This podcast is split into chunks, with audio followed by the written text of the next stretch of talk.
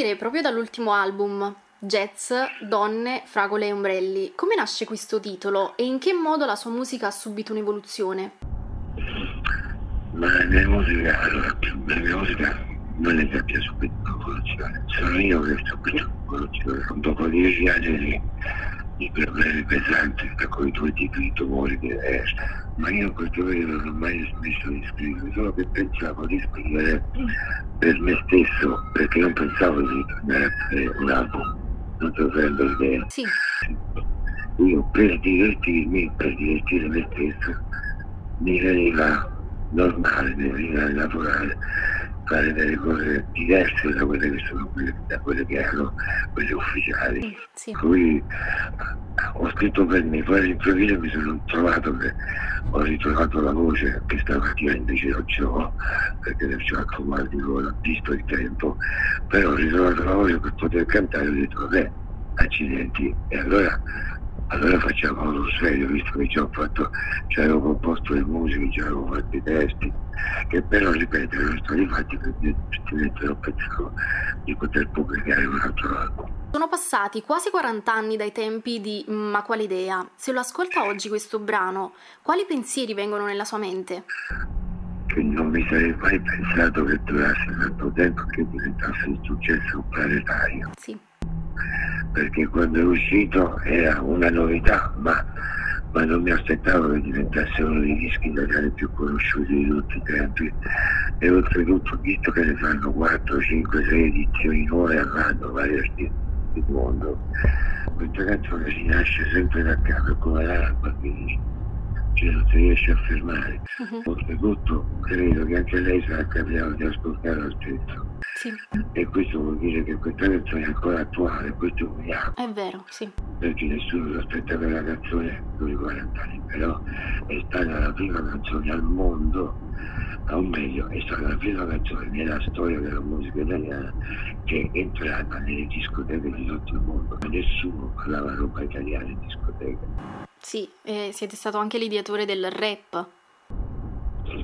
Sì, sono stato l'ideatore del rap, ma devo dire che questo secondo me non ha molta importanza, è, è il tipo di rap, perché poi di rap ci sono tanti, però questo aveva un personaggio con la sigaretta che era simpatico ed era strano, c'aveva un corretto che era molto vecchiato, c'aveva una melodia, c'aveva un ritmo, questo, questo è un rap che non ha avuto successo perché era un rap, ha avuto successo perché era un pezzo straordinario che aveva tutte le caratteristiche per avere successo insomma era un mix molto raro. Passando dalla musica alla scrittura, mh, mm, cosa rappresenta per voi l'uscita delle 11 audiopoesie? Le audiopoesie sono state scritte perché quando conducevo, io ho condotto per circa 12 anni anche nei programmi per Radio Rai, Radio Roma.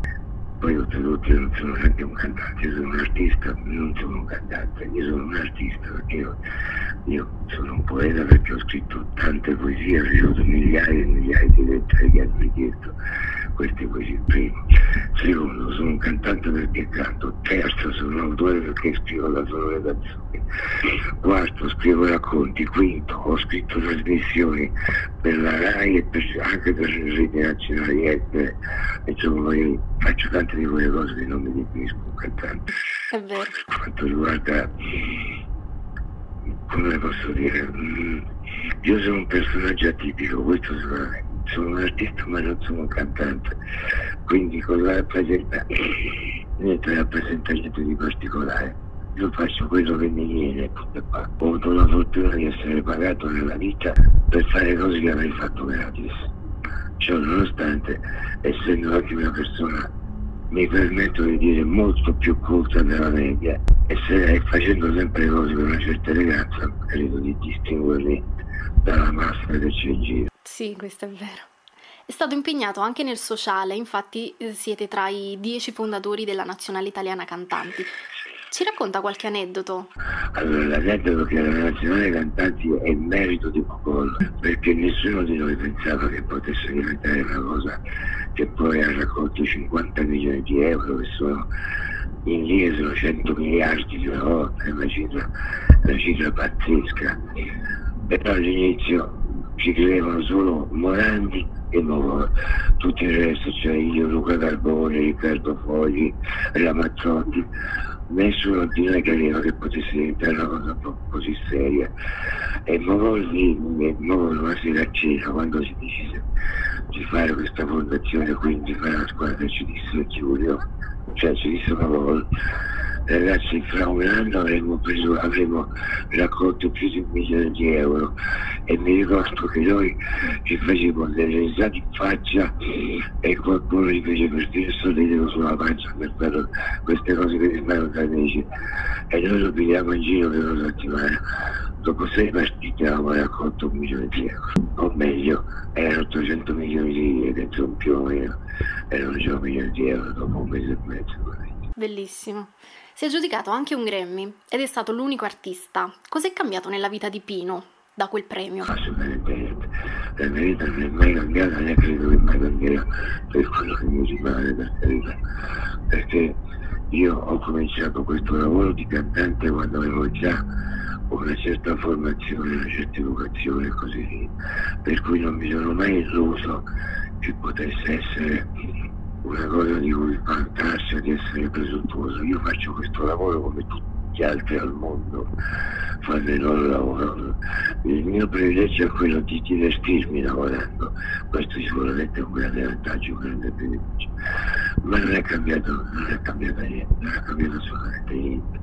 Il Grammy è un premio molto importante, forse addirittura uno dei più importanti, quello che conosco per il cinema. Cosa è cambiato? Sono contento di averlo vinto. Punto. C'è altro da dire, la mia vita non è cambiata. È fatta di cose più serie, sì. è fatta di un figlio, di una moglie, di, di divertimento, della famiglia, di, di stare insieme, di andare sui prati quando c'è il sole. Questa è la mia vita, grazie a Dio. È vero, è verissimo, questo è l'importante. Eh, soprattutto anche successo all'estero, ma qual è la scintilla che permette a un musicista italiano e alle sue canzoni di varcare i confini nazionali? La qualità. Mm. La qualità vuol dire, cioè se tu vedi una cosa che è uguale a quello che già c'è, non succede assolutamente niente. Voglio dire, eh, non importa se una cosa è in francese, in giapponese, in tedesco, o quello che sia, quando una cosa funziona, funziona perché c'è tutte le caratteristiche vuol dire che c'è una qualità eccellente. È chiaro che se tu fai una canzone in italiano uguale una canzone americana nessuno ti in considerazione perché tanto è una copia di qualcosa. Ma quando tu sei il primo a fare una cosa veramente originale, allora questa è così diversa dagli altri che in tutto il mondo o scelgono te o non scelgono nessuno. Voglio dire, non hanno altre possibilità e questo automaticamente fa un successo perché tutti si concentrano su te che sei l'unico. Mm, sì, vero. Lei inoltre ha studiato medicina, ma la medicina rappresentava un piano B, un'alternativa alla musica? No, è il contrario. È il contrario. Era la medicina la cosa fondamentale. Ma io proprio nell'attimo in cui stavo per laurearmi, praticamente mancavano due anni, che poi comunque ho fatto, ma ho fatto tanto per finire perché sarebbe stata un'idiozia non finire. Però cioè, mancando così poco che senso aveva non fare altri due esami però la musica all'improvviso mi ha preso per mano e mi ha portato altrove mi ha portato in un'altra vita non era possibile fare tutte e due le cose e dopo aver fatto otto mesi otto anni scusi otto, otto anni di giri al mondo aver imparato quattro lingue perché grazie a Dio parlo anche quattro lingue che ci mette una certa differenza fra me e tanti altri Inoltre concludo, mh, mm, sempre rimanendo in tema di, di giovani e di istruzione. Quale consiglio pensa di dare ai giovani che in questo periodo di pandemia si sentono trascurati ed abbandonati dalle istituzioni e che non riescono a vedere un futuro limpido? Eh, questa è una domanda molto importante e io le devo dare una risposta molto dura. Oggi, ai ragazzi di oggi, che bisogna tendere ad essere l'eccellenza allora ci sarà una concorrenza nei prossimi anni terrificante tra i ragazzi e si emergeranno solo questi, quelli che sono veramente forti, quelli che sono veramente bravi, quelli che sono veramente impegnati. Questo dico sempre se uno aspira ad arrivare a cose di una certa altezza, purtroppo, e questo lo dico in maniera proprio drammatica, purtroppo la politica non si interessa dei ragazzi e soprattutto i ragazzi che fanno musica credono che i talent show servono a quattro volte. I talent show sono la rovina di quelli bravi, perché è vero che ci sono tanti bravi ragazzi, e io ne conosco anche parecchi, ci sono dei ragazzi molto bravi oggi, molti bravi, ma sono sepolti da una montagna di immondizia terrificante che non te li fa più vedere, sono dispersi nel mucchio, perché qui tutti cantano e nessuno ascolta, tutti scrivono e nessuno legge, non so se avete l'idea. Sì. Per cui come fa a farti notare? Quando poi in televisione si vedono degli idioti che imitano gli americani e che pensano di fare i cantanti, e gente come quelli che fa il show che li applaude come se fossero dei bei e questi dopo un mese non si ricorda più nessuno. Come fanno i bravi a emergere in una situazione come questa? A tutti gli altri dico ragazzi bisogna darsi da fare perché i tempi che verranno saranno molto duri. Purtroppo la società non riesce a gestire se stessa. Questo è il vero guaio che noi stiamo vivendo la società non riesce a gestire se stessa e i ragazzi sono abbandonati, ma anche gli anziani, tutti sono abbandonati stessi e quindi automaticamente bisogna tendere a essere il più bravi e il più preparati possibile, non ci sono altre strade.